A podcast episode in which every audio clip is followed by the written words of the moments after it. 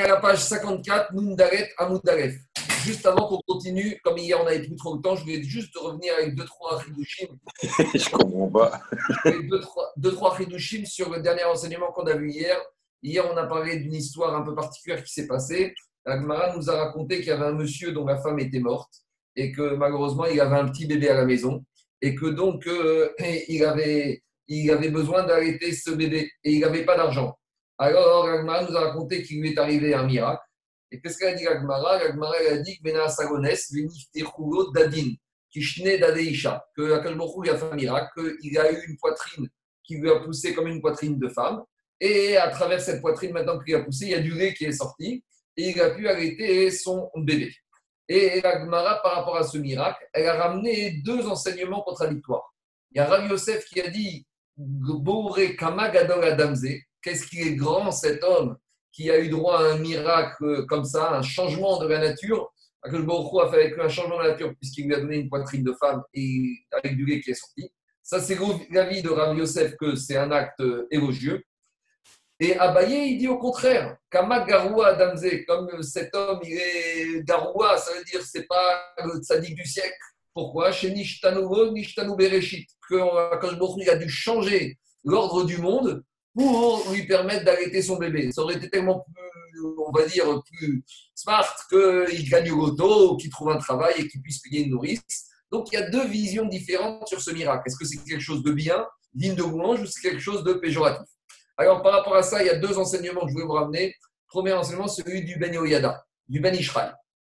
Le Ben Ishraï, il va dans le sens de Rav Yosef qui dit que cet homme est, euh, digne de louange. Pourquoi?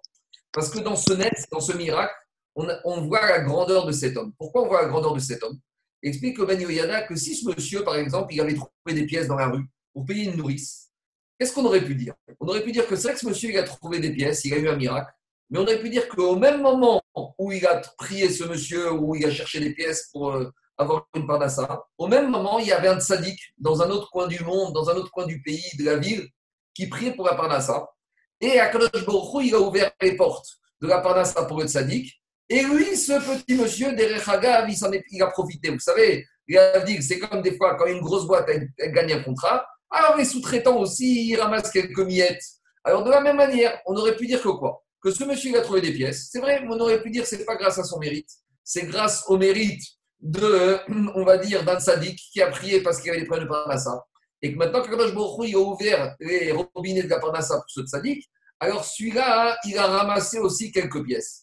Et donc, ce n'est pas grâce à son mérite, c'est parce qu'il était dans l'entourage du tzaddik. C'est pour ça qu'il y en a toujours qui traînent avec les tzaddikim, qui collent les tzaddikim, qui même lorsqu'ils font du business, ils vont demander les brachot au tzaddik pour associer le tzaddik avec. Donc, s'il avait trouvé, on va dire, des pièces, il aurait trouvé un peu d'argent, on aurait pu dire qu'il n'y est pour rien. C'est un bénéficiaire collatéral de la bracha du tzaddik. On voit ça, il y a un midrash qui dit que lorsque Sarah a enfanté, il y a beaucoup de femmes stériles qui ont enfanté ce jour-là. C'est pour ça qu'on ramène ce midrash à partir d'un verset de la paracha là dans Bayera. Parce que quand les robinets de la fertilité sont ouverts pour Sarah, alors il y a beaucoup de femmes qui se sont faufilées, même si elles ne méritaient pas par elles-mêmes, elles ont bénéficié du srout de Sarah Imenu. Donc, de la même manière, on aurait pu dire pour cet homme-là qu'il a mérité d'avoir la parnassa grâce à la prière d'un. Mais maintenant qu'il y a marqué Nes Kazé, ça veut dire que aucun ne va prier pour avoir une poitrine de femme avec du lait qui va sortir. Donc, le fait qu'aucun tzaddik n'ait prié pour ce miracle et que lui, il ait eu ce miracle, ça veut dire qu'il a eu le miracle parce qu'il méritait ce miracle-là. Et ça veut dire, c'est ça qu'il dit Rav Yosef on prouve par là la grandeur de ce monsieur. Et c'est pour ça qu'il a dit Rav Yossé Neskazé. Un miracle comme celui-là, ça prouve que c'était un grand homme. Ça, c'est une première explication du Ben Yoyada. Maintenant, une deuxième explication par rapport à cette, à cette histoire. Il y a dans le Midrash, il a marqué que Gdora Chibatan chez Israël, chez Hashem Meshane Sidre Bereshit Bishu Tovatan Shiumorid Gahem, Man Minashamayim. Le Midrash dit que Rabban il a dit grand était l'amour d'Akadosh Baruch pour les Israël. Akadosh Baruch il a fait avec les Israël le miracle de la manne. La manne dans le désert qui descendait du ciel et qui tous les jours était mangée à disposition par les Israël. Donc on voit ici qu'on parle d'un miracle qui est hors norme, qui, est, qui va contre la nature, La nature, c'est pas que la nourriture elle tombe du ciel. Et pourtant, on voit que c'est présenté comme un temps, un miracle exceptionnel. Et ça témoigne de l'amour d'Akadosh Baruch pour le peuple juif.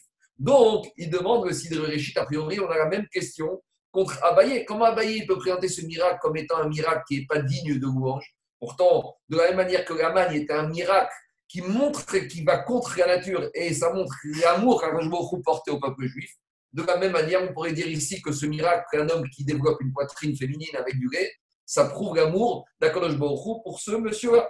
Alors, le Ben Yada dit c'est pas comparable. Parce que quand est-ce qu'on dit qu'un miracle qui change les règles de la nature est digne de louange? C'est quand on ne peut pas avoir un meilleur résultat d'après la nature. C'est-à-dire que la manne, il n'y a pas meilleur résultat pour nourrir le peuple que la manne. Pourquoi? Parce que la manne, comme on a dit, il n'y avait pas de déchets, il y avait tous les goûts possibles, c'était une nourriture exceptionnelle. Donc, pour arriver à ce résultat de nourrir le peuple juif, il n'y avait pas mieux que la manne. Tandis que ce monsieur-là qui devait nourrir son fils, entre guillemets, pour arriver à nourrir son fils, il y aurait eu d'autres miracles, on va dire, un peu moins, un peu moins spectaculaires, qui auraient pu également arriver au même résultat. Il aurait pu ouvrir son frigidaire, trouver une bouteille de lait, il aurait pu avoir une femme qui tape à sa porte et qui se propose d'être nourricière. Donc c'est ça qui dit Ben Israël. Lorsque le résultat n'est pas meilleur, alors là, il vaut mieux qu'on reste à la nature. Et lorsqu'on n'a pas le choix pour avoir un meilleur résultat d'aller au-delà de la nature, ça c'est digne de louange. Donc il n'y a aucun rapport entre le miracle de la manne et le miracle qui s'est passé ici. Le Zera Istra qui dit qu'il y a également une différence entre la manne et ici. Parce que la manne, il n'y a eu aucun changement dans la nature, dans le bouffe, dans le corps des Israël. Ils étaient dans leur tente, ils sont sortis, ils ont trouvé un miracle à manne. Tandis qu'ici, un miracle qui a besoin d'arriver à un changement dans le corps de la personne, ça c'est, comme dit Abaye, garouaou, c'est pas idéal. Autre réponse qu'on peut dire aussi, il y a une différence entre la collectivité et l'individu. Pour la collectivité, lorsqu'on change la nature, ça c'est digne de louange. Pour un individu qu'on soit obligé de changer la nature, ça c'est quand même embêtant. Maintenant, le maître David il donne une autre réponse encore. C'est que dans la manne, on était obligé d'avoir un miracle surnaturel parce qu'on sait qu'après le miracle de la manne, ils ont gardé les Israël Tsenet Aman. Ils ont gardé une petite euh, urne avec dedans de la manne et c'était pour que les Israël gardent toujours ça. Il y a vôtre qui se rappelle que toute la Parnassia vient du ciel. Donc c'est pour ça qu'on avait besoin d'un miracle surnaturel qui vienne du ciel comme ça. Mais ici, le monsieur, qu'est-ce qu'il a gardé de ce miracle? À mon avis, il a dû avoir plus honte que quoi que ce soit. Donc il n'y avait pas quelque chose de positif. Autre explication aussi qu'on donne, c'est que pourquoi ici, chez ce monsieur, c'est pas tellement, c'est pas, c'est plus péjoratif ce miracle, c'est que Agmara Midrash explique que quand est Israël sorti d'Égypte, Akash il a eu besoin de faire tellement de miracles pour renforcer la Emouna. Les Israël étaient au 49e degré d'impureté et ils avaient besoin de frisouk, de renforcement de leur Emouna. Donc il a fait une multitude de miracles. Et c'est ça qu'il dit à Baye. Si ce monsieur-là, il a besoin d'un miracle comme ça, ça prouve qu'il a un chisaron, il a un manquement dans sa Emouna. Et c'est ça qu'il dit à Baye. Garouaou, on a un monsieur ici qui a un manque dans sa Emouna, donc on a besoin de lui faire des miracles comme ça pour qu'il soit Mahamin Bachem. Et si on lui avait amené euh, des pièces devant sa porte ou une femme qui lui proposer de nourrir son fils, il n'aurait pas vu là Yad Hashem, il n'aurait pas vu la main divine, et il n'y aurait pas eu résultat, il n'y aurait pas eu un renforcement dans sa émouna. Un sadique, il n'a pas besoin de voir des grands miracles. Malheureusement, c'est comme ça que ça fonctionne. Des fois, un arrête, les gens qui sont loin de la religion, ils font chouva quand ils voient un grand miracle. Ah, les vrais tzadikim, même dans les choses courantes, même dans les petits événements qui peuvent paraître banals, ce qu'on appelle c'est la nature, même dans des événements comme ça, ils voient la main d'Hachem et donc ils n'ont pas besoin de miracles. Alors ce monsieur, c'est ça qu'il dit à Baye. Il avait besoin de voir des miracles spectaculaires pour avoir la Emouna, pour renforcer sa Emouna. Autre explication qui est donnée pour expliquer à Baye, c'est que ici, c'est vrai qu'il y a eu un miracle. Mais pourquoi le miracle a été fait aussi de façon tellement bizarre C'est que le miracle, c'était par rapport aux routes du bébé. Le bébé, il méritait un miracle. Donc on lui a sorti du lait. Mais le père, il n'était pas digne de ce miracle. Mais comme le bébé, il avait droit à ce miracle, c'est pour ça qu'Akadosh Baruch il a fait un miracle bizarre. Pour le bébé, c'est un miracle, mais pour le papa, c'est quelque chose qui est garoua. Autre explication qu'on a donnée, pourquoi garoua? Le marcha, il dit que lorsqu'on donne un miracle à une personne, ça lui enlève des mérites. Le Magen Abraham, il est cité dans le il dit Mishena Asalones, celui qui a eu un grand miracle, Il doit faire attention après ce miracle d'aller faire des, d'aller rendre service à la collectivité. Et grâce à ça, il va récupérer des mérites. Alors c'est ça qui dit au marchand. ce monsieur-là qui a eu droit à un mérite exceptionnel, garoua. On va lui diminuer son compte des mérites et donc par rapport à ça, il, a, il est garoua. Même s'il était grand, maintenant il est en moins. Il est en moins dans son compte à bande de mérite et il doit aller se remettre au travail, faire zikouy rabim pour essayer de récupérer des scouyot. Et enfin, dernière explication du Ben Yoyada, du Ben Ishraï. C'est quoi ici, en quoi, d'après Abaye, ce miracle n'est pas tellement, entre guillemets, appréciable? C'est qu'il y a marqué ici ce miracle, il y a marqué Shenaasa Lones. Ce miracle, il a été pour lui. Ça veut dire quoi pour lui? C'est-à-dire que de ce miracle, il n'est sorti aucune Torah pour les autres, aucun bien pour les autres. Je m'explique. Si on avait amené un miracle à ce monsieur, au moment où on avait donné, il aurait trouvé des pièces d'argent, des pièces de monnaie devant sa porte. Qu'est-ce qu'il aurait fait? Il aurait pris ces pièces, il aurait été au supermarché, il aurait jeté du lait pour son fils, il aurait nourri son fils. Mais grâce à ces pièces aussi, il aurait aussi permis au propriétaire du supermarché de faire un bénéfice. Et l'agriculteur qui a fourni le lait, il aurait fait un bénéfice. Donc ça aurait été un miracle qui aurait été bénéfique non seulement pour lui, mais également pour le supermarché, pour l'agriculteur et pour toute la chaîne de production de lait. Alors qu'ici, ce miracle, le lait qui est sorti de sa poitrine, c'est bien. Mais le seul qui en a bénéficié, c'est lui. Donc, ça, c'est pas un miracle, entre guillemets, diabaillé, qui est digne d'un vrai miracle. Un vrai miracle, c'est là où tout le monde en tire profit, où la collectivité en tire profit. Ici, lui, il a eu un miracle, mais ce miracle, il n'a pas été partagé avec les autres. Le seul bénéficiaire, ça a été lui, c'est ça, Shena Sa Lones. À lui, il a eu un miracle. Et ça, c'est Garoua. Parce qu'un miracle qui reste, dont le seul bénéficiaire, c'est la personne, c'est bien pour lui. Mais pour les autres, il n'y a pas tellement d'avantages. Machinken, quand des fois il y a des miracles qui peuvent être partagés par l'ensemble de la collectivité, ça, c'est des miracles qu'on peut appeler des miracles. C'est ça l'explication d'Abaye. Pourquoi on appelle ça Garoua d'après le Ben. Voilà quelques points que j'ai pu dire hier qui vous permettent de compléter l'enseignement qu'on a vu hier. Maintenant, on va revenir à nos animaux et à du sujet plus technique. Donc, on est page 54, Nundaret Amoudaref. Donc, où on en est? On est toujours dans nos Mishnayot qui nous disent les animaux le Shabbat, avec quoi on peut les sortir et avec quoi on ne peut pas les sortir. Donc, dans la Mishnah, hier, on a parlé de la couverture pour l'âne, on a parlé du problème de la selle, et on a parlé, on a fini avec des instruments qui permettaient de protéger les animaux Shabbat des renards et des loups. Des. Maintenant, on va parler des brebis et des chèvres. Dans la Mishnah, on avait dit, les brebis, les chèvres, elles peuvent sortir kvulot. Alors, kvulot, on avait dit, ça veut dire attaché. Alors, quelle attache? Alors, dit l'agmara comme ça. Arecherim yotzim yotzot kvulot.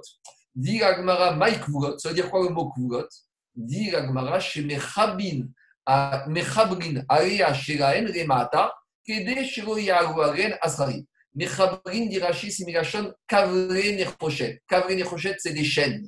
Alors ici, la notion de kavou veut dire enchaîner, attaché. C'est quoi le principe? C'est que l'éleveur, le berger, il attache la queue de la brebis ou de la chèvre vers le bas pour ne pas que les mâles vont venir s'accoupler parce que le, berger, l'éleveur, il ne veut pas qu'elle tombe enceinte, ses brebis ou ses chèvres, parce qu'elles vont s'affaiblir.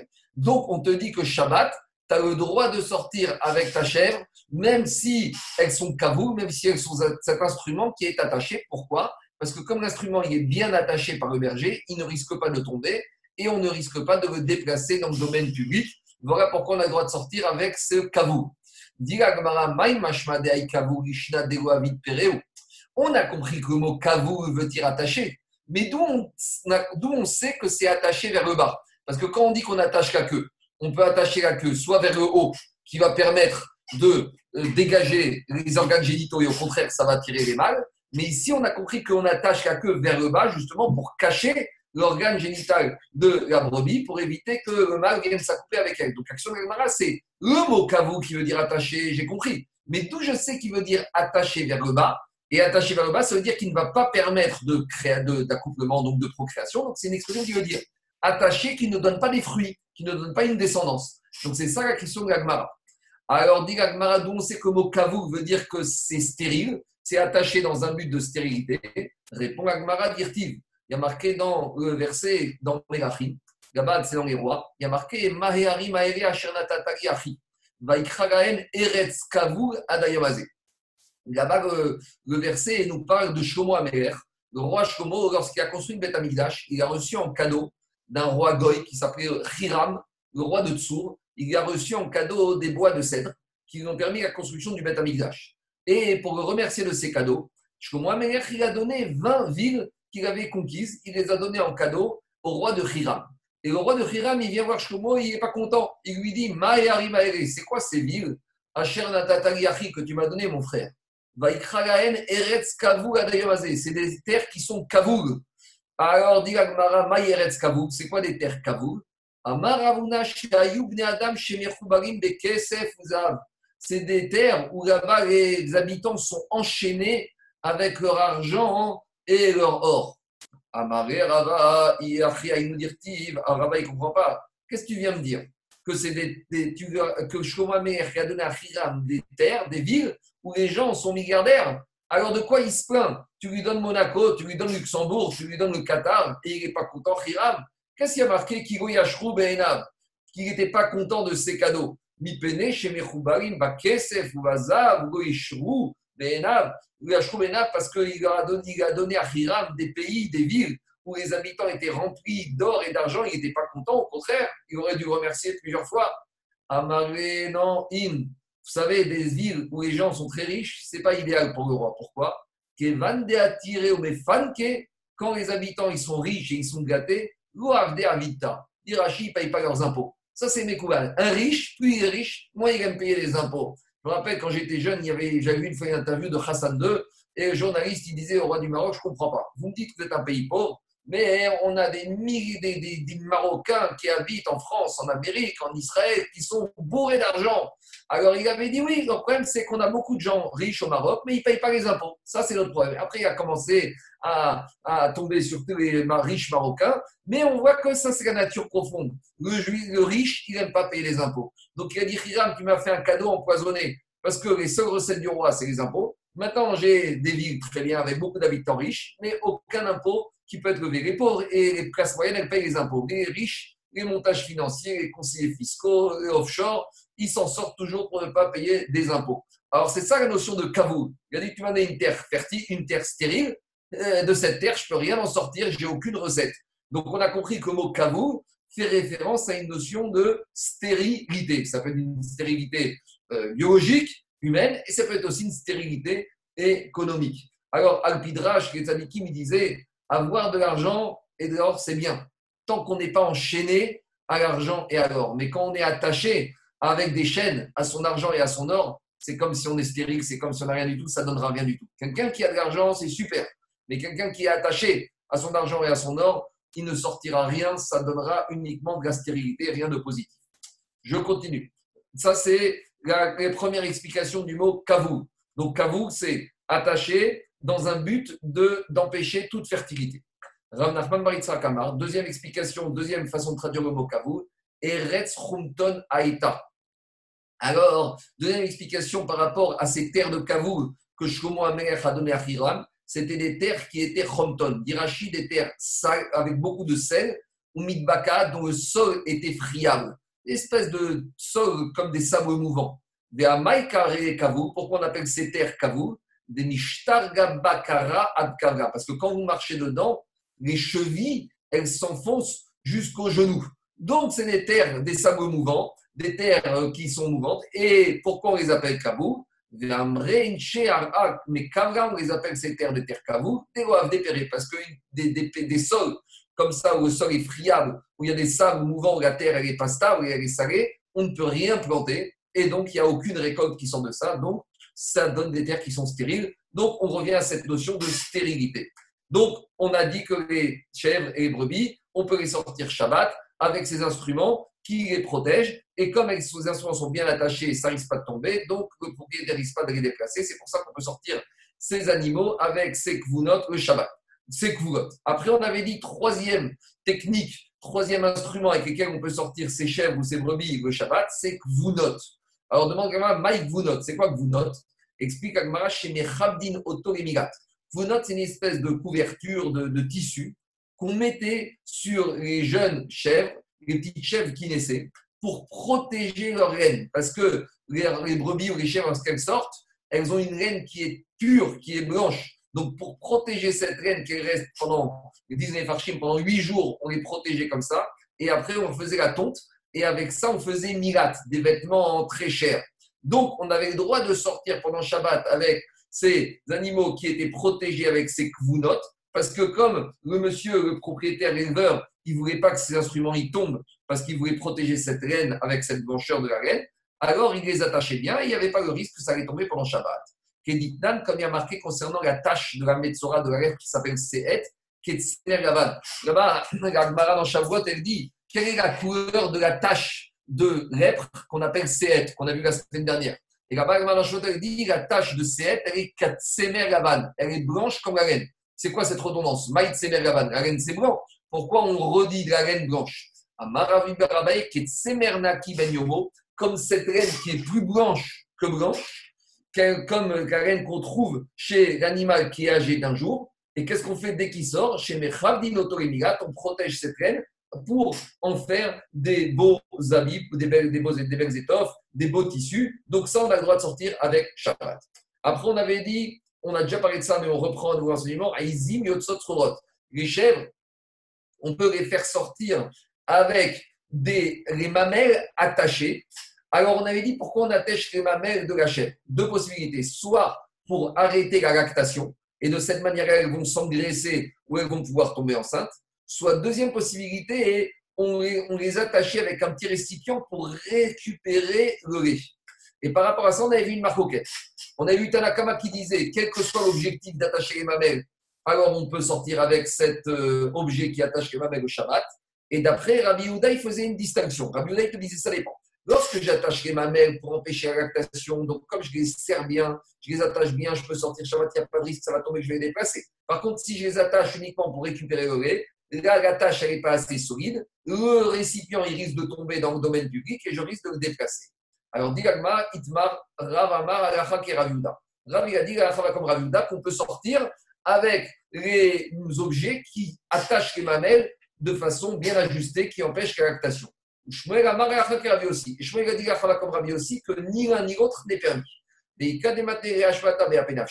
y en a qui ont ramené cette discussion entre Rav et Shmuel au sujet des Tanaïm comme une marcoquette directement entre eux deux.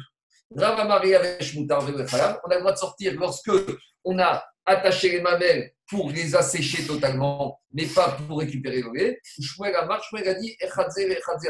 Quelle que soit la méthode utilisée pour arrêter la lactation ou pour récupérer le lait. Dans les deux cas, tu n'as pas le droit de sortir les chèvres avec ces supports. Des cas des matériels à Izim, et il y en a qui ont amené encore cette discussion par rapport à un autre enseignement. L'autre enseignement, il dit comme ça Alors, a priori, les, chèvres, on peut les sortir si elles ont l'objet attaché pour arrêter la lactation, mais pas si c'est pour récupérer le lait. Ben Au nom de Rabbi Ben Betera, ils ont dit la comme ça. Ah bah, mais on s'est rendu compte d'un problème. Mi mes fils, On s'est rendu compte qu'il y avait des bergers qui mentaient. Ils sortaient avec les chèvres. Et lorsqu'on leur disait c'est pourquoi, ils ont dit c'est pour arrêter la lactation, mais en fait, ils mentaient. En fait, c'était pour récupérer le. Et comme on n'arrive plus à faire la différence qui ment et qui, et qui dit la vérité, et on ne savait pas à qui on devait réprimander ou qui on devait donner raison, comme on ne peut plus identifier, on a dit c'est fini. On n'a pas le droit de sortir, quel que soit, euh, que ce soit si on fait, on attache bien l'ustensile ou on l'attache pas bien. Dans les deux cas de figure, on ne peut plus sortir les chèvres avec ces instruments-là le Shabbat parce qu'il y a des malhonnêtes et on ne peut plus faire la distinction. Dans un premier temps, on nous dit que la va comme ça. Par contre, il y a Taravina Marabiohan, Alachak et Tanakama. Il a dit non, on revient à Tanakama, le premier auteur, qui dit qu'on peut sortir les chèvres, quel que soit l'instrument pour arrêter la lactation, et quel que soit l'instrument, et si c'est un instrument pour récupérer le lait, on pourra quand même sortir Shabbat. Quelque part, c'est un peu logique, je veux dire pourquoi. Parce que d'après Tanakama, même si l'éleveur, il veut récupérer le lait de la chèvre, malgré tout, s'il veut récupérer le lait, il va bien attacher le récipient. Parce que si le récipient n'est pas bien attaché, il risque de tomber. Tout le lait de chèvre qu'il aura récupéré dans son récipient, il va tomber par terre, il va le perdre. Donc, l'explication de Tanakama, c'est la suivante. Même si pour récupérer le lait, je, n'attache pas aussi bien que quand je fais euh, j'arrête la lactation des mamelles, malgré tout, l'éleveur, le berger, il va quand même attacher suffisamment bien ce pot. Parce que si le but c'est de récupérer le lait, il faut que le pot il tienne bien. S'il tient bien, c'est qu'il est bien attaché. S'il est bien attaché, il y a moins de risques qu'il va tomber pendant Shabbat. Et donc, c'est pour ça qu'on tranche la comme Tanakama, que pour les chèvres, on peut sortir avec, euh, en protégeant les mamelles, dans avec les deux objectifs définis par la Mishnah. C'est bon? Il y a des questions? C'est pas compliqué. Je continue. On fait juste ce cours, euh, Nishmat, le beau-frère d'Eric Sabat, M. David Gassery, qui sont en train d'enterrer maintenant à Jérusalem. Donc, Léou Nishmat, David Gassery, Léou Nishmat, Kol Aneshamot, et pour les fois tous les malades. On continue. Donc, jusqu'à présent, dans la Mishnah, d'avant, on avait défini avec quoi on peut, quels instruments, quels équipements, quel matériel on peut sortir les animaux pour se promener Shabbat dans le domaine public. Maintenant, la, Mishnah va nous dire avec quels instruments, quels éléments on n'a pas le droit de sortir l'animal. Alors, pourquoi on n'aura pas le droit? Toujours les mêmes raisons. Soit parce que c'est pas un habit, c'est une charge pour l'animal, et l'animal Shabbat a le droit de se reposer, donc on n'a pas le droit de mettre des charges sur l'animal Shabbat. Soit deuxième raison, de peur que c'est un élément, un instrument auquel le propriétaire tienne, et que si l'animal le fait tomber dans le domaine public, il va courir pour la ramasser, et il risque de le déplacer à plus que 4 mètres dans le domaine public. Donc, nous dit la Mishnah, Obama, Ebama et Nayotsa. Avec les équipements, l'animal ne peut pas sortir? Alors là, maintenant, on était avec la chèvre, on ne peut pas passer au chameau. Le chameau ne peut pas sortir avec Metou Teret. Metou Teret, on verra que c'est une couverture.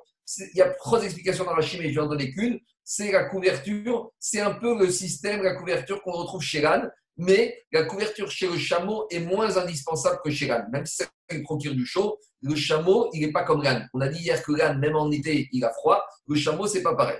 En tout cas, ici, on te dit que tu ne peux pas sortir l'âne, le chameau avec sa couverture. On verra une nuance dans cette halakha dans l'agma.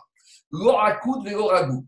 Alors, à l'époque, quand ils sortaient les animaux le Shabbat, pour ne pas que les animaux s'en aillent, ils leur entravaient les pattes avant et les pattes arrière. Alors, on n'a pas le droit de sortir l'animal avec une corde qui va entraver, qui va le accoudre, ligoter l'animal. Vélo on verra aussi, c'est une autre manière de, d'entraver les pas de l'animal. Donc, on va prendre une petite euh, lanière, une petite bandelette, et le risque, c'est quoi? C'est que l'animal, il va se débattre, il va faire tomber la bandelette, la lanière, et à nouveau, le propriétaire va la ramasser, il va la déplacer dans le domaine public. Donc, à cause de ça, on ne peut pas sortir l'animal lorsqu'il est à code, ligaturé, ou ragou, on verra comment on traduit. Et quand on parle de ça, c'est non seulement sur le chameau, le dromadaire, mais aussi tout autre animal pour lequel on aurait recours à cette technique. On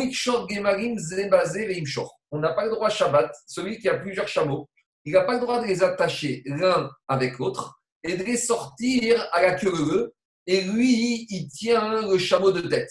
Pourquoi On va voir pourquoi on n'a pas le droit de faire ça? Aval, Marnis, Ravarim et Torcado. Mais s'il a plusieurs chameaux, nous dit la il pourra les mettre l'un à côté de l'autre et les sortir comme ça l'un à côté de l'autre.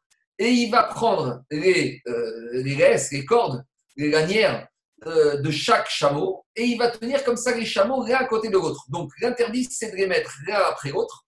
Mais à côté, on a le droit. Pourquoi? On verra.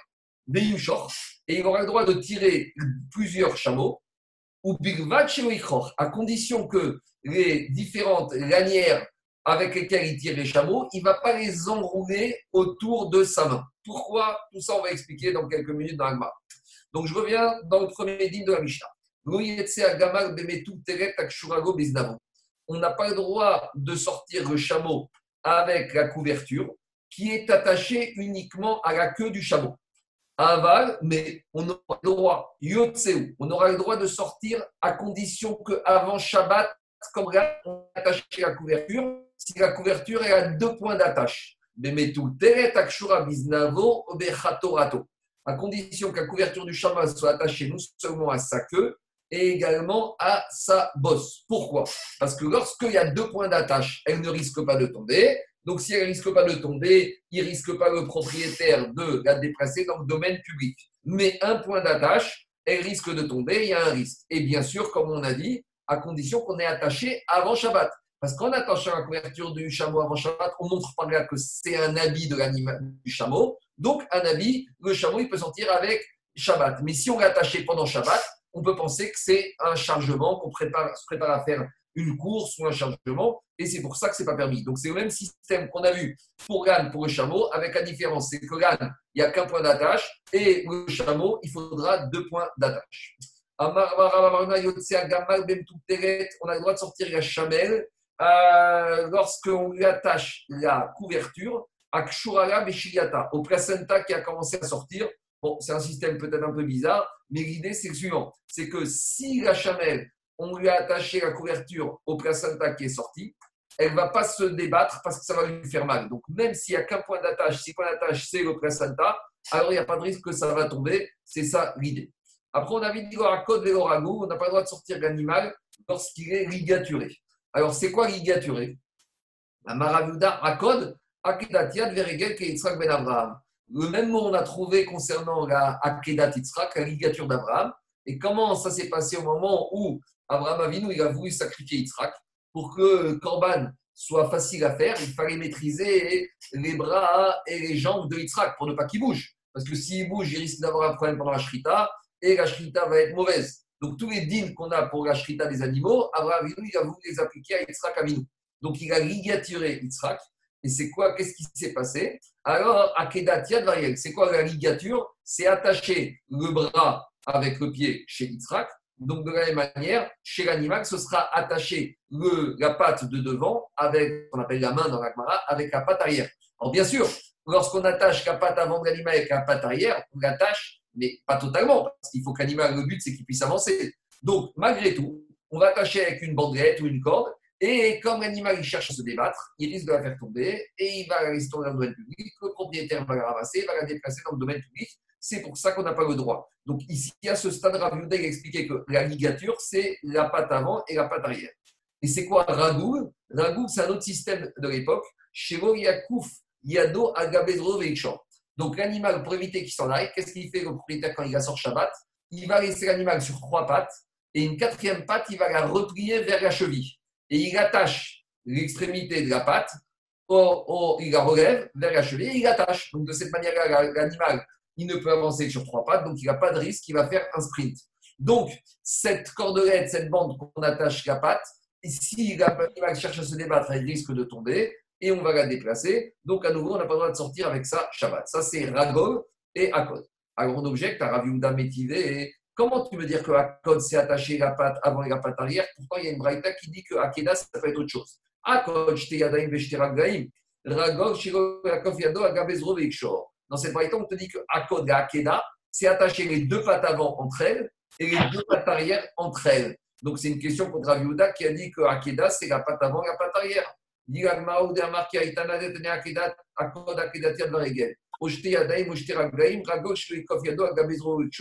Alors, on dit que Ravouda, il pense comme une deuxième braïta, ou dans la deuxième braïta, on dit qu'Akeda, c'est soit attacher la patte avant, la patte arrière, soit attacher les deux pattes avant.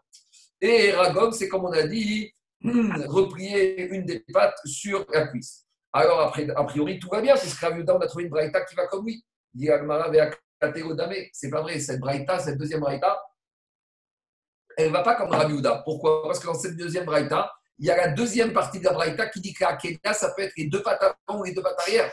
Or, Raviuda, il n'a parlé que de la, une patte avant, une patte arrière. Il n'a pas parlé au système de patte avant, de patte arrière. Donc, dit Gagmara, Raviuda, il ne peut pas s'accorder avec cette deuxième braïta. Pourquoi? Le début, la première partie de la deuxième braïta et la troisième partie, ça passe. Et la partie intermédiaire qui dit que la ligature, c'est attaché les deux pattes avant et les deux pattes arrière, ça passe pas. Et là où, donc, on a trouvé une troisième braïta qui, cette fois, est totalement en accord avec l'enseignement de Rav Et là des qui a Itana, Rav comme cette troisième braïta qui a dit code c'est quoi la ligature Akedatiad Varegel C'est attacher la patte avant et la patte arrière, Keitzrak Ben. Et c'est ça, c'est le système de Akedat Yitzhak. Juste une petite remarque, si vous allez voir Rachid sur la paracha de Vaïra, vous verrez qu'il n'a pas expliqué comme ça. Ce n'est pas une question parce que Rachid, des fois, il explique différemment dans le et dans l'Agmara. Si vous faites attention, allez voir des fois la manière dont Rachid a expliqué dans la paracha dans Krumash. Et dans Agmara, ce n'est pas la même chose. Donc, ce n'est pas une question. Il y a des explications pourquoi, on aura le temps d'en reparler. Ragou, Shiroikov Yado Donc, c'est le deuxième système qui dire à qu'on retrouve dans cette braïta. C'est attacher une des quatre patte de l'animal, replier la patte vers le haut et l'attacher. Donc tout ça, c'est interdit. Alpidrash, il y en a qui disent, ça veut dire quoi la Akeda comme Yitzhak, le fils de Abraham, attacher la main et le pied. Il faut se comporter dans la vie comme Yitzhak ben Abraham, que la main de l'être humain et le pied de l'être humain doit être toujours au service de la volonté de la. Ça, c'était Yitzhak ben Abraham. Il était à code, Yad Varegel. Et sa main et son pied ne bougeaient pas si ce n'était uniquement pour faire le Ratson d'Akadosh Baruch. C'est bon? On continue. On a dit qu'on n'a pas le droit à Shabbat lorsque tu vas sortir tes chameaux, tu en as plusieurs. Tu n'as pas le droit de les sortir à la queue c'est-à-dire qu'il y a le chameau dans, de. Excuse-moi, excuse-moi. Dans Rouli, on n'avait pas vu aussi cette notion de la code là où, euh, euh, il parle comment on fait Shrita euh, avec le pied avant, le pied à droite. Mais, ça, c'est comme ça qu'on tient l'animal. Quand on fait la Shrita, on retourne l'animal. Et pour ne pas être dérangé par la Shrita, pour pas que la Shrita soit très fort, on, lui on attache à pied les mains de l'animal. Voilà. Alors, comment, comment, comment Rabbi Yehuda, il peut, il peut ne pas avoir cette vara-là de savoir que c'est les deux pieds avant qui sont attachés aux deux pieds arrière? Et parce que lui, il pense que la c'est de cette manière-là que tu fais. Mais maintenant, pour la Shrita, des fois, on attache les quatre, les quatre pattes ensemble pour la Shrita. Pour lui, il explique comme ça ici, parce qu'il faut. Attends, il ne peut pas expliquer comme dans la Shrita, parce qu'il faut que l'animal puisse avancer. Pour qu'il puisse avancer, si tu lui attaches les quatre pattes ensemble, il ne peut pas avancer. Là, on parle que l'animal est debout, qu'il avance Shabbat, mais il avance sans pouvoir, sans qu'il ait la possibilité de se barrer, de s'enfuir. On continue. Alors, on a dit les, chameaux, celui qui a plusieurs chameaux Shabbat et qui veut les sortir pour se promener, alors il ne doit pas les attacher l'un à la queue de l'autre. Donc, on va avoir le chameau de devant, après une corde qui tire celui du derrière, et ainsi de suite. Ah, pourquoi? Quel est le problème? Quel serait le problème? Maitama maravashim mirshum de mirze keman de azil chinga. Parce qu'on a l'impression que comme ça, on a l'impression que le monsieur, il les emmène au ringa. C'est quoi ringa C'est le marché à bestiaux. Parce que quand tu les fais défiler comme ça, l'un après l'autre, explique Rachid qu'au marché des bestiaux, il y avait une espèce de place publique. Et il y avait les acheteurs qui se trouvaient tout autour. Et au milieu, il y avait les vendeurs qui faisaient à cafote, qui faisaient autour de la place. Et ils promenaient les vendeurs, leurs chameaux l'un après l'autre, ils montraient leurs beaux chameaux. Donc, si on voit un monsieur sortir Shabbat avec ses chameaux comme ça à la queue de ça peut laisser penser, donner l'impression que monsieur y va au marché des, des, des, chameaux et qui va pour les vendre le jour du Shabbat et on ne veut pas de ça. Donc c'est pour ça qu'on a interdit dans la Mishnah aux éleveurs, aux propriétaires de chameaux de sortir comme ça. Alors là, j'ouvre une petite parenthèse, 5 minutes. Quand on fait ces marottes, comme je vous ai dit hier, on a peu l'impression, finalement, pour nous, dans la vie de tous les jours, à quoi ça nous sert hein euh, Moi, j'ai un chameau, j'en ai peut-être une fois, deux fois dans ma vie. On n'est là ni à sortir les chameaux, ni à les vendre ça paraît très, très, très loin, ces marottes, par rapport à nous dans la vie de tous les jours. Alors, regardez, je vais vous amener qu'est-ce que les Khachamim vous prouvé de cette marotte. Vous savez qu'on n'a pas le droit de manger de la viande et du lait ensemble. Maintenant, est-ce qu'on a le droit de prendre de la viande avec du lait qui n'est pas du lait d'animal Par exemple, avec du lait de soja, ou avec du lait euh, d'amande, ou avec du lait de coco. Oui. Pourquoi? Parce que ce que la Torah interdit, c'est la viande avec le lait animal mais le lait végétal, on a le droit. Cependant, il y a une question qui est qui dit, dans Yoredea, il dit là-bas, si par exemple un traiteur, vous savez, des fois les traiteurs, ils font des petits déjeuners, brunch, et il y a du café, et des fois les gens, ils veulent du lait, mais à côté du café, il y a aussi la charcuterie, il y a aussi de la viande. Alors c'est un problème, parce qu'il y a un problème de maritaïne, de regard extérieur. Et on peut avoir l'impression que un regard extérieur, il va dire, voilà, ce traiteur, il sert du lait et de la viande. Ah, mais au traiteur, c'est un froum. Il ne veut pas faire du lait de la viande, c'est du lait de coco. Alors, dit le Shulchan pour éviter le regard euh, mauvais ou même naïf, alors le traiteur, qu'est-ce qu'il va faire? À l'endroit où il y a la carafe avec le lait, soit il va laisser le lait dans la boîte de lait de chameau, de, de lait de coco ou de lait d'amande, soit il va mettre la boîte en évidence pour que tout le monde comprenne que le lait qui est servi avec le café, ce n'est pas du lait animal, c'est du lait végétal. C'est une agafa et c'est comme ça que les traiteurs sérieux, ils font. Ils ne versent. Alors, c'est vrai que vous allez me dire que ce n'est pas très beau d'avoir un pack, euh, un pack de lait de soja sur le buffet, alors que par ailleurs, le, buffet est magnifique. Mais la si elle le dit, elle le dit, il faut le faire. Alors, c'est comme ça qu'il faut faire. Donc maintenant, on s'est posé la question. Ça, c'est quand on sert de la viande. Parce que Minatora, c'est interdit de prendre de la viande avec du lait. Maintenant, les Chachamim, ils ont élargi l'interdit et ils ont dit que non seulement la viande de bœuf, mais même le poulet même la volaille, on n'a pas le droit de prendre avec du lait. Mais c'est un interdit que d'ordre rabbinique. Minatora, on avait le droit de prendre du poulet avec du lait. Mais les Chachamim, ils ont dit, comme les gens ils font un amalgame entre la viande bovine, de bœuf, de veau, avec le poulet, pour eux c'est de la viande, alors les Chachamim, ils ont mis un interdit qui s'appelle l'interdit de ne pas prendre de la volaille avec du lait. Donc maintenant, la question qui se pose, si maintenant il y a un traiteur, et le traiteur, il n'a pas de viande, mais il n'a que du poulet, il n'a que de la dinde, et que du poulet. Et il va servir aussi du lait de soja. Est-ce qu'il aura l'obligation de mettre en apparence la bouteille de lait de soja? En gros, la question, c'est comme ça. Est-ce que le maritaïn, on fait attention même dans des interdits d'ordre rabbinique Est-ce que le maritaïn ne concerne que des interdits de la Torah où le maritaïn, le regard de l'autre, on doit s'en occuper même dans des interdits d'ordre rabbinique? A priori, on a une réponse à notre question d'ici. Pourquoi on a une réponse à notre question? Parce que ici, qu'est-ce qu'on a dit? On a interdit aux propriétaires de chameaux de les sortir les uns après les autres à la queue, de peur qu'on pense qu'il va les vendre. Maintenant qu'on soit clair, vendre, faire une transaction le jour du Shabbat, on a parlé de ça hier. Est-ce que c'est interdit par la Torah ou pour les Chachamim Hier, j'ai expliqué que c'est un interdit d'ordre rabbinique, que Minatora, j'avais le droit de vendre mon chameau jour du Shabbat. Mais le seul problème, les Chayim ont interdit. Pourquoi? Parce que l'acheteur du chameau, il va me dire viens, on fait un contrat par écrit et on va venir par écrit transgresser Shabbat. Donc ça veut dire que l'interdiction de faire du commerce Shabbat, car ou car, c'est que midera banane, c'est que rabbinique. Donc maintenant ici, qu'est-ce qu'on a dit?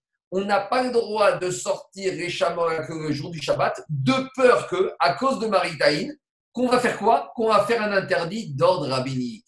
Donc voilà, a priori, on a une preuve de notre Gemara d'ici qui prouve que même sur un interdit d'ordre rabbinique, on doit faire attention au problème du maritage. Donc vous voyez, on était dans les chameaux et on arrive à un problème de traiteur, de mariage et même à la maison. Hein. Ça peut être aussi avec des invités à la maison. Maintenant, ça, c'est une première approche. Il y a, vient le Khatam Sofer et il dit non, tu ne peux tirer aucune preuve la d'ici. Vous savez pourquoi? Parce que c'est vrai que je vous ai dit hier et je l'ai redit aujourd'hui que l'interdit de faire du business, c'est un interdit d'ordre rabbinique. Vient le Ramban Nachmanit dans la paracha de cette semaine dans Kedoshim, je vous donnerai les références demain si vous voulez.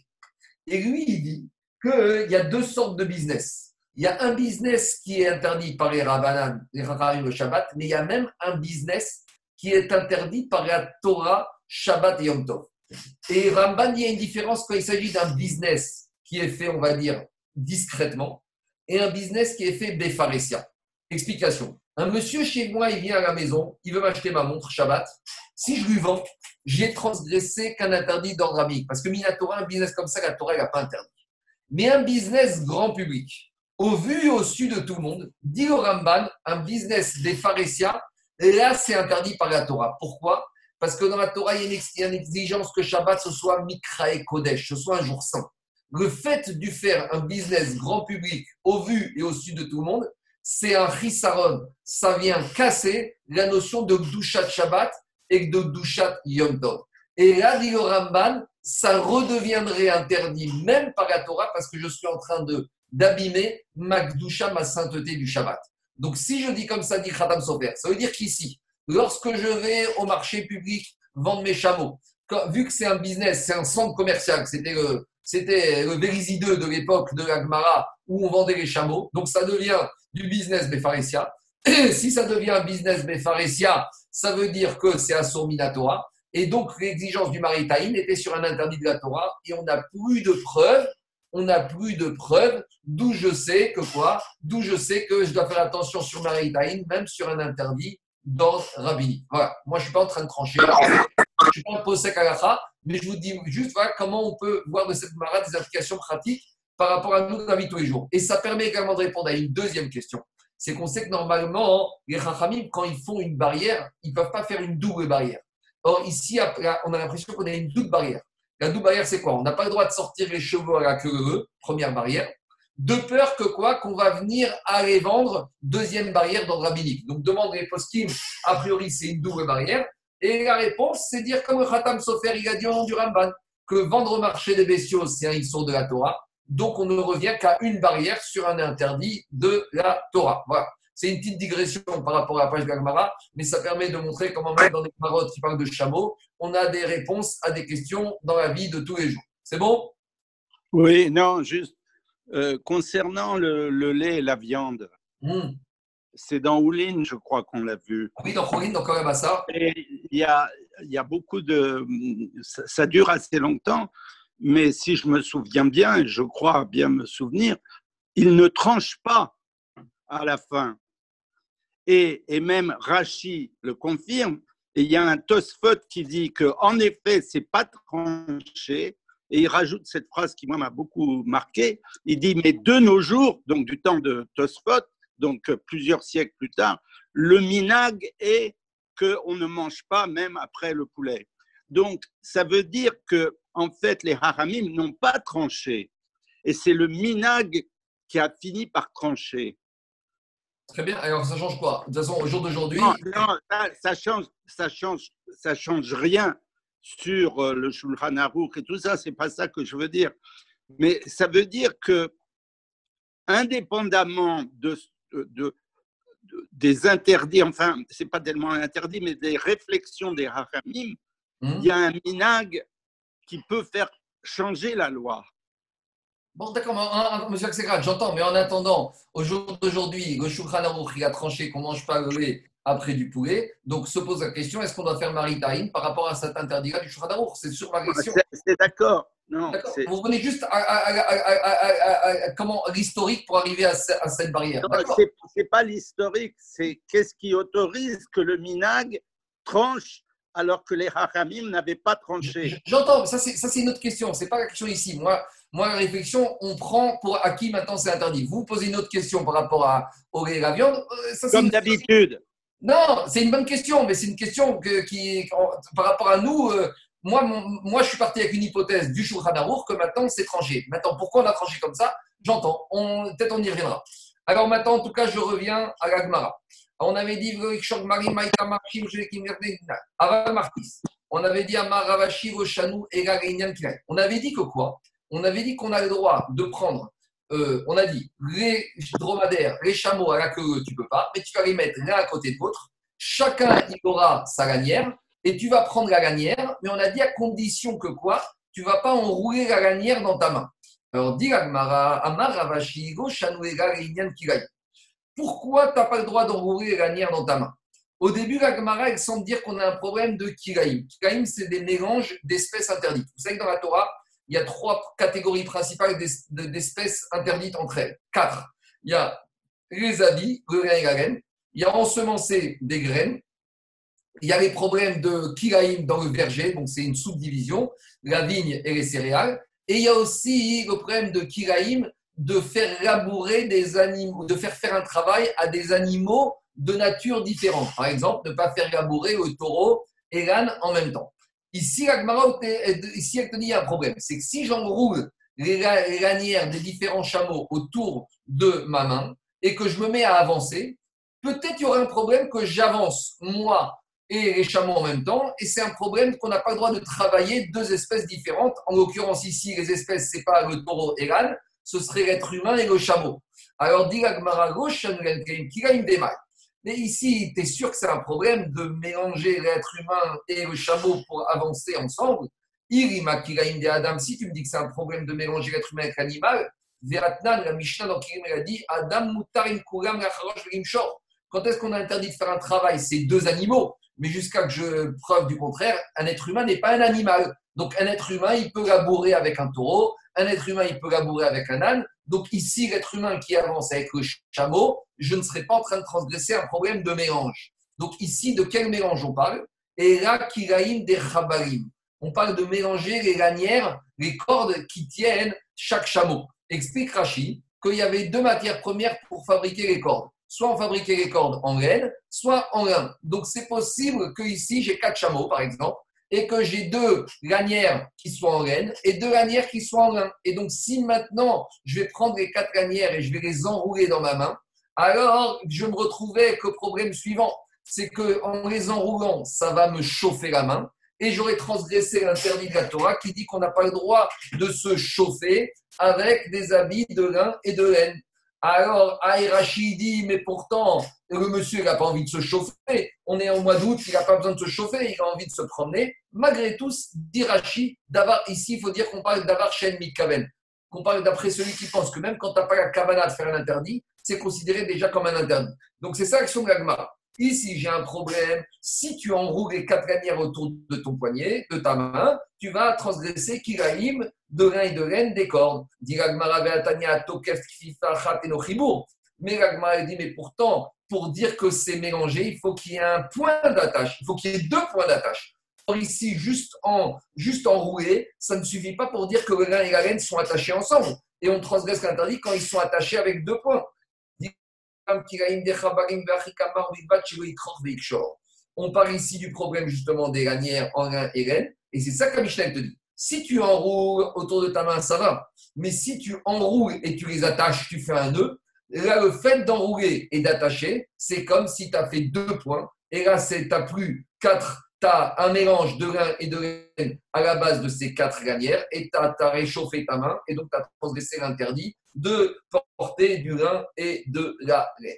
Alors c'est pour ça qu'Amishta dit, voilà, ça jusqu'à présent, je vous ai fait toute la lecture d'après Rachi. Mais le Bet Yosef, qui est un commentateur du Tour, il ramène au nom du Tour que le Tour, il n'a pas compris comme ça. Le, de Rachi, il sort que quoi? Que Shabbat, je n'ai pas le droit de sortir quatre chameaux l'un après l'autre, mais je peux les sortir l'un à côté de l'autre.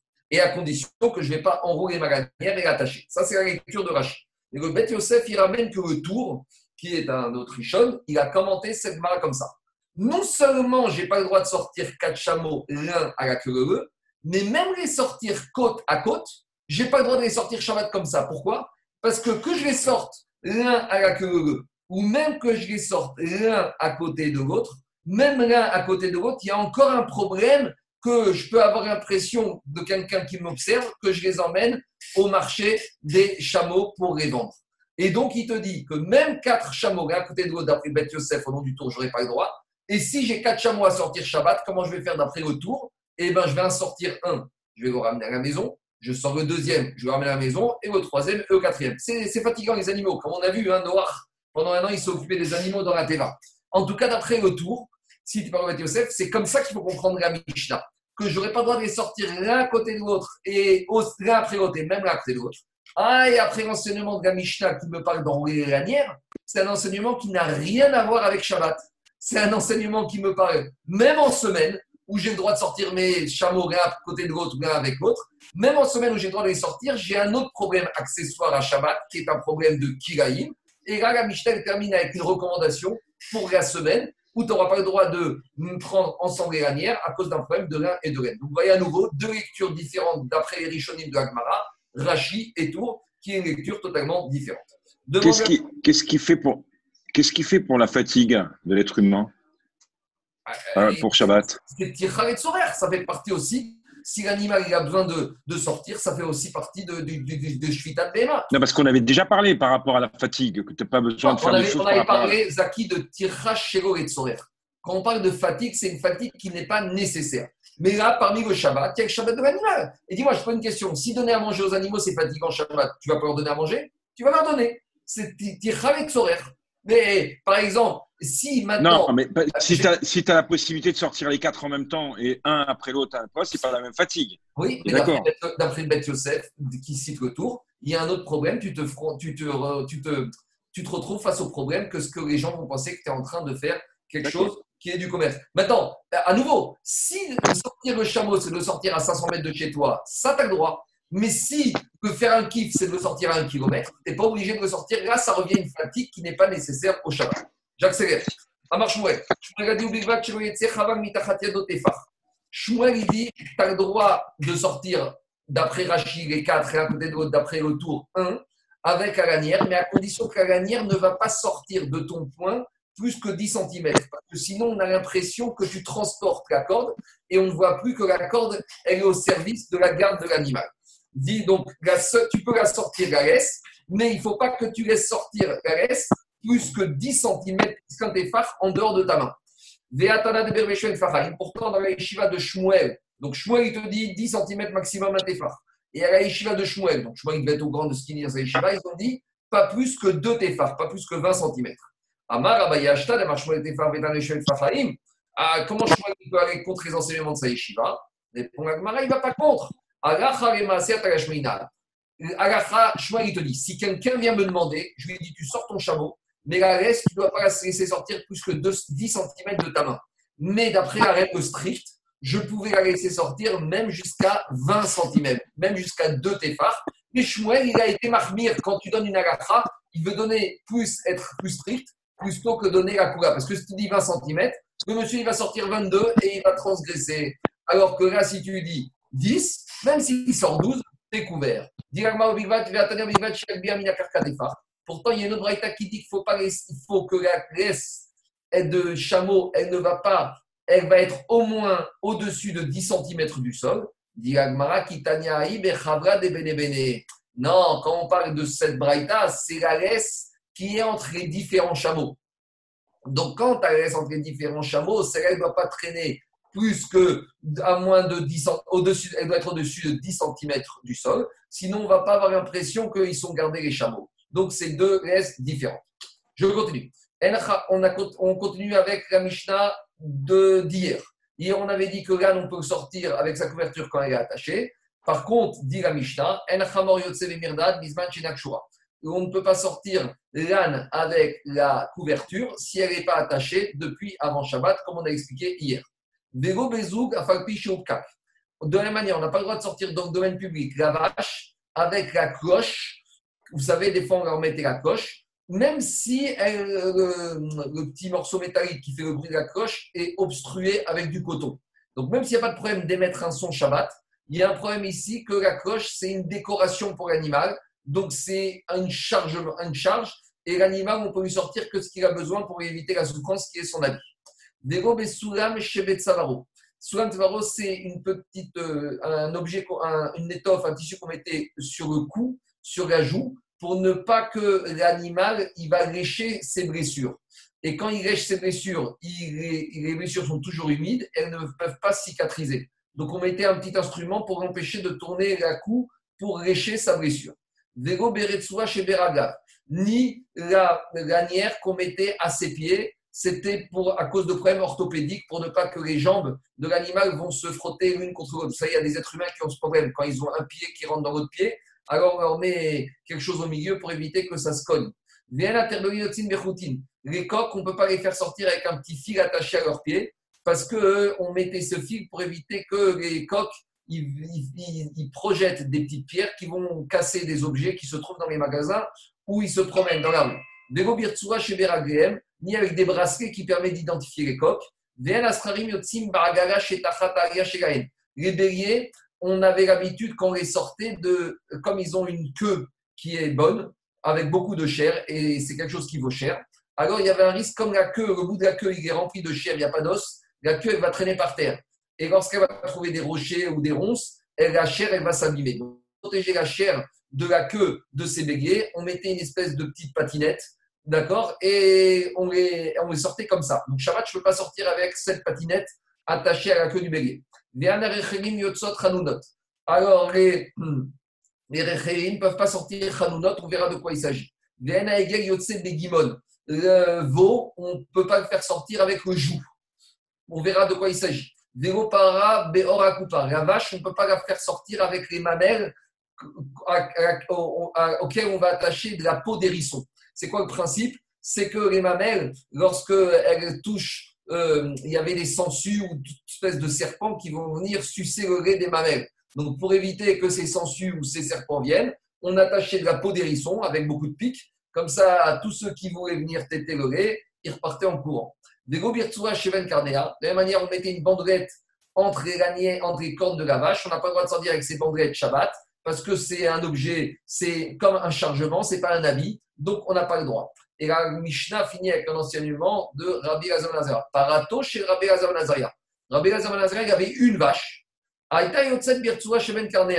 Et il se permettait de faire sortir sa vache Shabbat avec la petite bandelette autour des cornes, chez Robirson Chachamim, alors que les Chachamim n'étaient pas d'accord.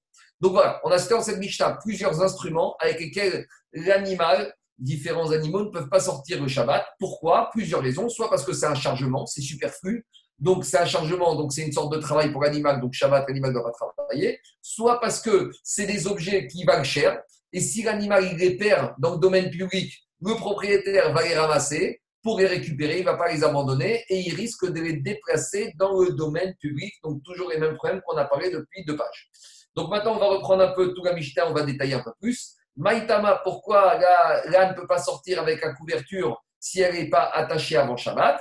Parce que si elle n'est pas attachée avant Shabbat, on ne montre pas par que c'est un habit et on a l'impression qu'on met juste Shabbat qu'on va faire un déplacement, que c'est un chargement. Donc, comme on a expliqué ça hier. On ne peut pas, pas sortir avec la coche de l'animal, même si le son est bouché. Alors pourquoi? On ne peut pas sortir avec la vache, avec, avec sa coche parce que ça laisse l'impression à nouveau. La vache, quand on lui met la coche, c'est comme si on la décore pour aller la vendre. Quand il y avait le marché des vaches, vous savez, comme au salon de l'agriculture, ils décorent bien les vaches et comme ça, hein, les marchands, les acheteurs, ils sont attirés. C'est de l'achalandage. Alors la raison, c'est celle-là. Demande le Sfatenet pour Yoshua, pourquoi on n'a pas dit que la raison pourquoi on ne doit pas sortir la vache avec sa coche Parce que la coche, c'est une charge ou c'est une décoration. Et on a déjà parlé que décoration ou charge pour l'animal Shabbat, on n'a pas le droit de sortir avec. Alors il répond au Yoshua que ici on a donné un argument qui est valable Shabbat et Yom. Parce que l'obligation de ne pas faire travailler l'animal, c'est uniquement Shabbat. Le digne de Shvita BMA, c'est uniquement Shabbat. Par contre, Yom Tov, on aurait le droit de faire travailler l'animal Minatora. Donc, si j'avais dit que on ne peut pas sortir la vache avec sa coche parce que c'est un chargement ou parce qu'elle porte, alors j'aurais dit, bon, Shabbat, je ne peux pas, mais Yom Tov, où je n'ai pas de problème de faire, ne pas faire travailler l'animal, j'aurais pu sortir. Et maintenant que j'ai dit que c'est pour ne pas laisser penser que je l'emmène au marché des vaches pour la vendre, l'interdiction de vendre, elle concerne et Shabbat et Yom Tov. Et donc, en disant cette raison-là, on a un plus grand fridouche, puisque ça nous dit que même Yom Tov, on ne peut pas se faire sortir avec la vache, avec sa coche, de peur que les gens vont penser que je vais la vendre, ce qui est interdit jour de Yom Tov. Je continue. comme chez Savaro, on a dit c'est quoi cet instrument qu'on mettait à côté du cou de l'animal? Amaravuna Begoua. Donc, c'est un instrument qu'on met au niveau de sa joue. Les mailles pourquoi ça sert? Donc, quand l'animal il a une blessure sur son corps, alors il va vouloir se gratter. Comment il va se gratter? En tournant la tête et avec sa langue, il va gratter. Mais s'il gratte avec sa langue, la blessure va rester humide. Et tant que la blessure est humide, elle ne peut pas cicatriser. Et donc, ça va rester longtemps. Donc, on va embêter l'animal un peu. C'est une petite souffrance, mais au service de l'animal pour que la blessure euh, cicatrise plus rapidement. Dego chez Berago, Gizra. Donc, c'est quoi euh, ce bracelet qu'on met au pied de l'animal qu'on n'aura pas le droit de mettre Shabbat? Alors, je vous ai dit, c'est des animaux qui ont des problèmes orthopédiques. Alors, les genoux, ils se frappent l'un contre l'autre lorsqu'elle avance. Donc, on met une espèce d'attelle qui permet d'espacer les pattes de l'animal. Alors, comme c'est un objet précieux, on ne sort pas avec Shabbat de peur qu'il tombe et que le propriétaire va les déplacer dans le domaine public. Alors, c'est quoi ces fils qu'on attache aux pattes de, des coques pour éviter qu'ils fassent des projections Non, ça qui est des qui est Ça, c'est des bracelets pour identifier euh, les coques, lui donner son nom, son prénom, sa date de naissance, c'est ce qui lui appartient. Vélo et à nouveau, il y a une petite bandelette qu'on met au niveau des pattes. Des qui est pour pas qu'ils, quand ils vont marcher, ils vont envoyer des projectiles qui vont casser des ustensiles de poterie ou des vases qui se trouvent dans les magasins. Vous savez, quand vous allez dans les marchés, là-bas, il y a les magasins, ils sortent leurs euh, vases et tous leurs produits à vendre dehors. Et il y a les coques qui passent à côté, ils vont faire des projections et ils risquent de casser. Donc, c'est pour ça qu'on n'a pas le droit de sortir, parce que cette bandelette, ça coûte de l'argent, de peur qu'animal les perde et propriétaire va les transporter dans le domaine public. Les chèvres, elles n'ont pas le droit de sortir. Alors, c'est quoi Hanunot Alors, on a plusieurs explications. Il y a Tivra c'est Misha Shegozezin Ota. Alors, c'est au moment où on tombe les chèvres, alors elles ont froid parce que les chèvres, elles sont réchauffées par leur reine. Mais lorsqu'on les tombe, elles sont tondues. Quand elles sont tondues, elles ont froid. Alors, qu'est-ce qu'on va faire? On va prendre un morceau de coton qu'on va tremper dans, du, dans de l'huile et on va mettre ce morceau de coton sur le front de la chèvre, pour ne pas qu'elle ait froid. Donc voilà, c'est ça Hanunot. Hanunot, c'est un, morceau de coton comme ça pour ne pas qu'elle ait froid. Et donc on n'a pas le droit de sortir avec Shabbat. Amaré, Rafrizda, Imkena, Sita, Maruba. Dis-moi, Rafrizda, il a dit tu t'occupes d'une chèvre comme tu t'occuperais de Maroukva, Maroukva c'était le Nassi et il était très riche. Donc, entre, il lui dit, mais c'est quoi ça? Tu crois qu'on s'occupe d'une chèvre comme on s'occupe du président de la République? On n'est pas attentionné de la même manière. Donc, c'est pas possible qu'on s'occupe de la chèvre comme on s'occupe du roi. Donc, ce que tu m'expliques pour Hanounot, ça ne tient pas la route. Alors, deuxième explication. C'est quoi Au moment où la brebis, au moment où la chèvre, elle accouche, on prend deux morceaux de coton qu'on a trempés dans de l'huile on lui pose ces deux morceaux de coton, un sur le front, et un sur la matrice, même pour qu'elle se réchauffe. Donc, à nouveau, ce seraient ces deux, euh, ce ces deux produits que Hanounot n'aurait pas le droit de sortir Shabbat. Rav Nachman, il a dit Dis-moi, tu t'occupes de tes chèvres comme je m'occupe de Yalta.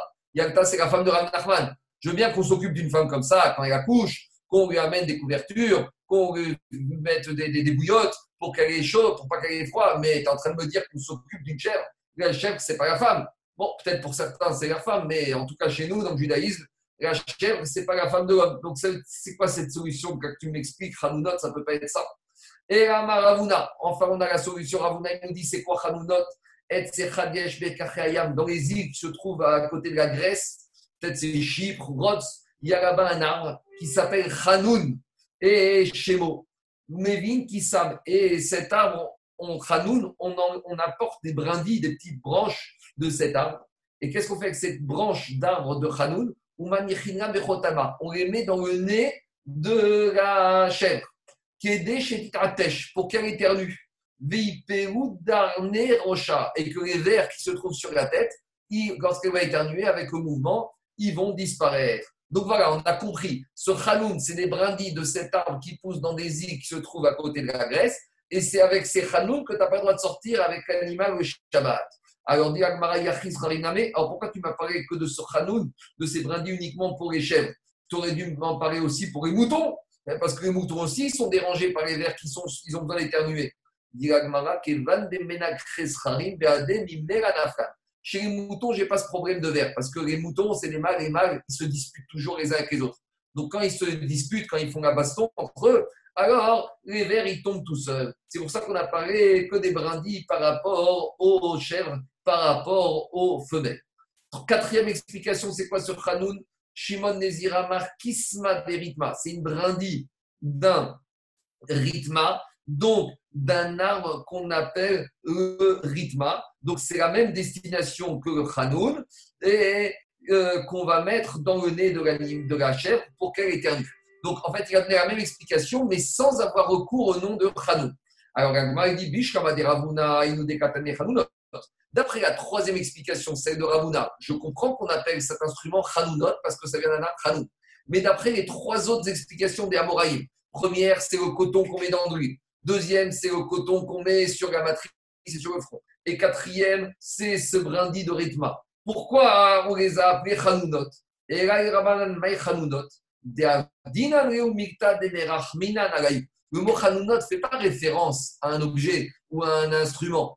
Hanounot, c'est Verachon, miséricordieux. C'est le propriétaire éleveur, il est miséricordieux de sa brebis, de sa chèvre, et il fait des actions de miséricorde justement avec ce coton, ou avec ces brindilles de rotem, ou avec ces deux morceaux de coton sur le front et la matrice quand elle accouche. Donc la Mishnah veut te dire, avec ces lorsqu'on n'a pas le droit de sortir Shabbat, avec des instruments ou des éléments qui sont miséricordieux. Alors, s'il y a une souffrance de l'animal, comme on a vu hier, oui, mais des choses, des gâteries, des choses euh, on a vu ça hein, pour l'animal, ça, ça passe pas.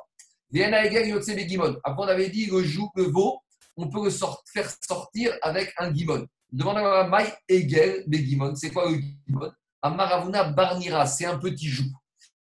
Amar Abelazar Maï Mashma Gimon Rishna Demekaf. D'où je sais que Gimon c'est un joug. Quand je dis le joug, c'est J-O-U-G.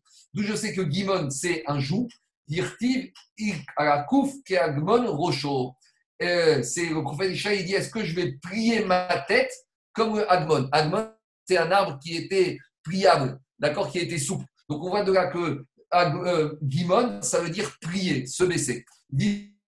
Ça d'ici, c'est que pourquoi le petit veau, on le faisait sortir avec un joug sur la tête, sur le cou, pour l'habituer, pour que quand il sera grand, quand il va devenir un bœuf, un taureau, il aura l'habitude d'avoir le joug et de travailler de cette manière-là. Donc c'est la manière d'éduquer. Il faut éduquer de la manière, nous, il faut éduquer, à plier la tête devant Akadosh Baruchou et de la manière pour l'éducation. Il faut éduquer les enfants à prier, à avoir Eirat Shamaï. Je continue. Après, on avait dit Viro Parabeur on n'a pas le droit de sortir avec la peau des rissons qu'on met autour des mamelles de la vache, parce que ça coûte cher. Et si la vache est au propriétaire, il va les transporter dans le domaine public. À quoi ça sert?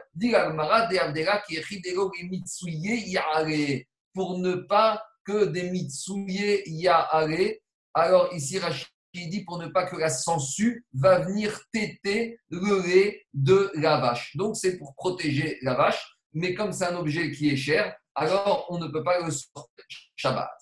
Je continue. Après, on avait dit, on a dit que la vache, on ne peut pas la sortir lorsqu'elle a une petite bandelette autour des cornes. Je rappelle qu'hier, on a dit la vache, à part le cas de la vache roussière particulière ou de la vache révoltée, la vache n'a pas besoin d'objet de garde, même pas une laisse. La vache, elle suit son patron. Donc, dit la Gemara, cette lanière, on ne peut pas. Et même Rav, d'après Rav, Ben Ben d'après Rav qui avait dit que on ne peut pas sortir l'animal avec un objet de décoration ou avec un objet surdimensionné pour sa garde. Ici, la bandelette, c'est surdimensionné, on ne peut pas la sortir.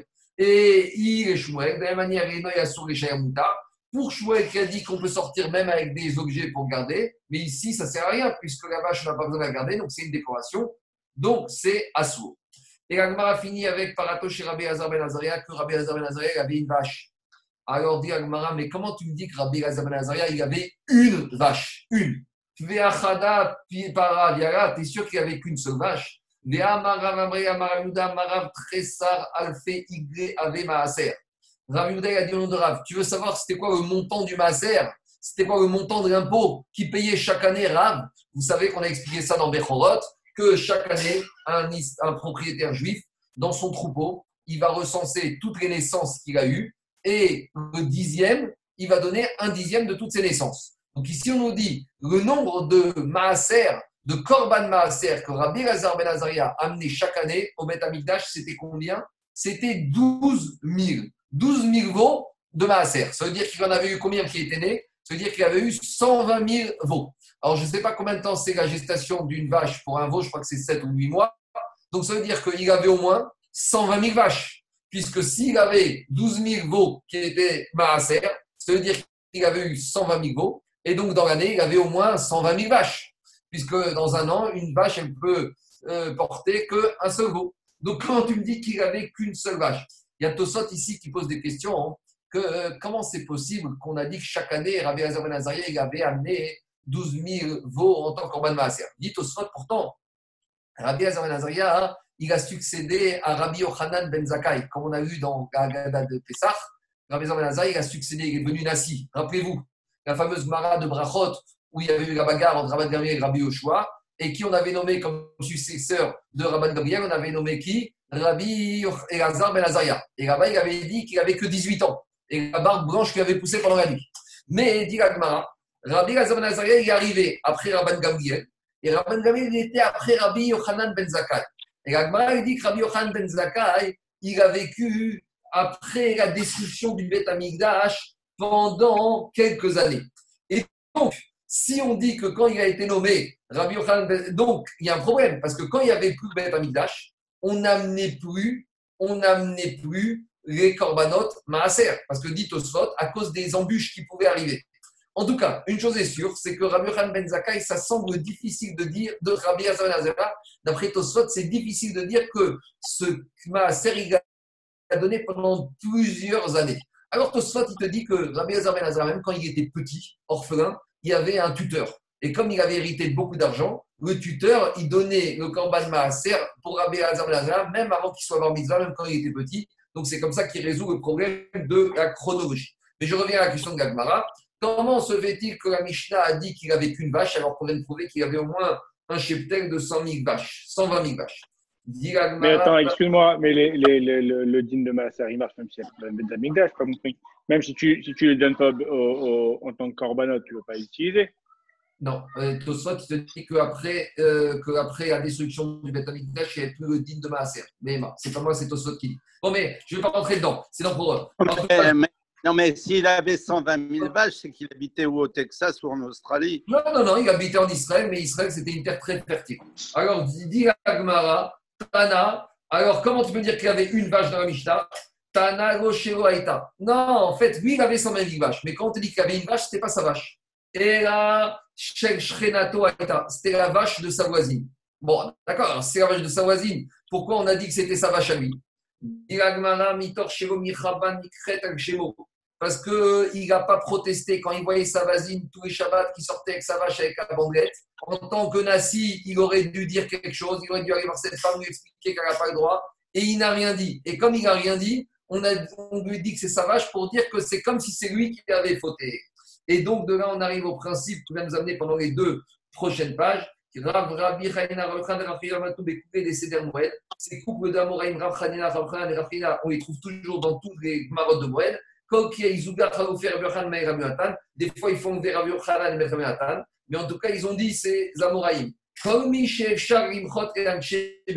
Tout homme qui voit dans sa famille des gens de la famille qui font des bêtises et que l'homme ne vient. Alors, empêcher de faire, on ne peut pas, mais au moins on doit protester. Tout celui qui n'a pas protesté par rapport au mauvais comportement des gens de la maison, ni face à un Il ne faut pas qu'il s'étonne s'il va être puni pour les mauvaises actions des gens de sa maison. Donc ça veut dire que quoi? Quand tu vois quelqu'un dans ta maison qui fait des choses qu'il ne faut pas faire, l'empêcher, des fois tu ne peux pas. Mais au moins, tu dois protester, tu dois crier, tu dois dire quelque chose. Et si tu ne le dis pas, tu vas être tenu pour responsable de ces transgressions. Ça, c'est pour les gens de la maison. Hiro, si on parle de personnes qui ont une influence sur les habitants de la ville, il faut protester. Et si tu ne protestes pas, ni face à Hiro, tu vas être puni pour les fautes des gens de la ville.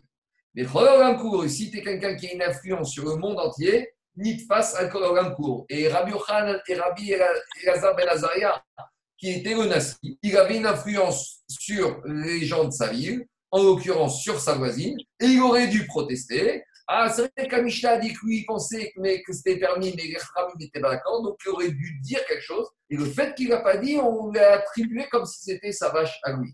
Amar Rav Papa, il a dit Ané de Beresh Galuta, Nitfesu al et les exilarques, les gens des exilarques, les exilarques en Babylonie, ils avaient une autorité sur les gens de la ville et du pays. Et ils n'ont pas protesté, ils ont été punis, les, dirigeants babyloniens, même si eux, n'avaient pas fait de faute, mais ils ont été punis à cause des fautes de la population. Et où on trouve ça? Il y a marqué que le prophète Yeshaya, celui qui a fait les remontrances à l'époque de la destruction du, premier Betamikdash, qu'est-ce qu'il a dit? Hachem Mishpat.